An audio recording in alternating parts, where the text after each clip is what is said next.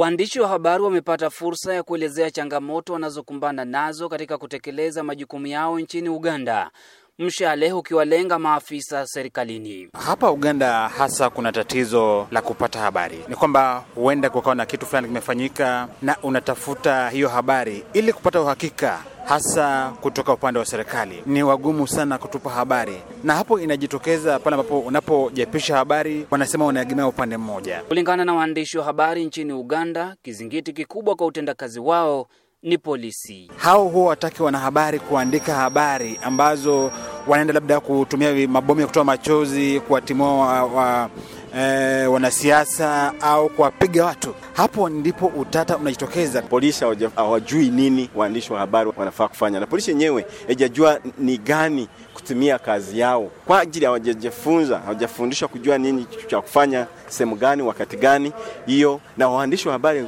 yao ni kuripoti wanachofanya nini wanachoona. Maskari askari wanajifanya wajui vile tunafanya kazi zetu, wapendi hata ukio labda unamuuliza kitu ama unaangalia tu umeshika tu kamera yako unafanya kazi yako zingine, anaf, anafikiri unamshika yeye. Wanahabari wengi wamepigwa. Tumepata huyu msichana juzi alipigwa na minista mzima. Lakini mkuu wa polisi Jenerali Kale Kaihura anadai kwamba waandishi wa habari wamekuwa vibaraka wa vyama vya upinzani ambao kazi yao ni kuchafua jina la serikali.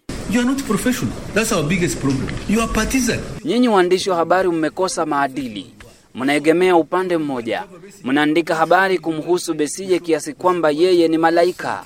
Mnaandika tu mazuri kumhusu kana kwamba hana makosa. Sijawahi kuona wala kusikia taarifa ambayo mumemkosoa Besije. Mimi Kaihura ndiye mnayeandika kana kwamba ni pepo, pepo kubwa. E Mungu wangu! Oh, me, I'm a demon. Oh, God.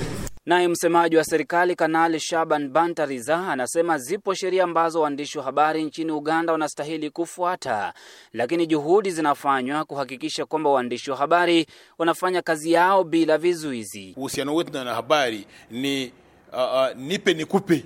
Tunawataka watuchukulie habari zetu kwa wananchi, nao wanatutaka kama serikali kuwalinda katika utekelezaji wa kazi zao. Sasa serikali nafikiri sisi tunafai tukuwe wenzao, tuwafanyie kazi zao na sisi wafanye kazi yetu hivyo. Waandishi wa habari sasa wanahofia kwamba mbinu mpya zimeanza kutumika na maafisa wa serikali kuwanyamazisha. Serikali na pamoja na wenye station, wanasema ukikubali huyu mtu aendelee na kazi yake, fanya hivi na hivi, wenye wanaona si mzuri kwao, wanasema huyo mfukuze tu kazini. Na wakati waandishi wa habari walikuwa wakisherehekea siku yao ya uhuru wa habari duniani, waandishi wa habari wengine watatu wamekamatwa kwa kupiga picha polisi walipokuwa wakiwazuia wanachama wa FDC kuandaa maombi ya kitaifa. Kenneth Bwire, VOA Express, Kampala. Kenneth Bwire, Sauti ya Amerika, Kampala.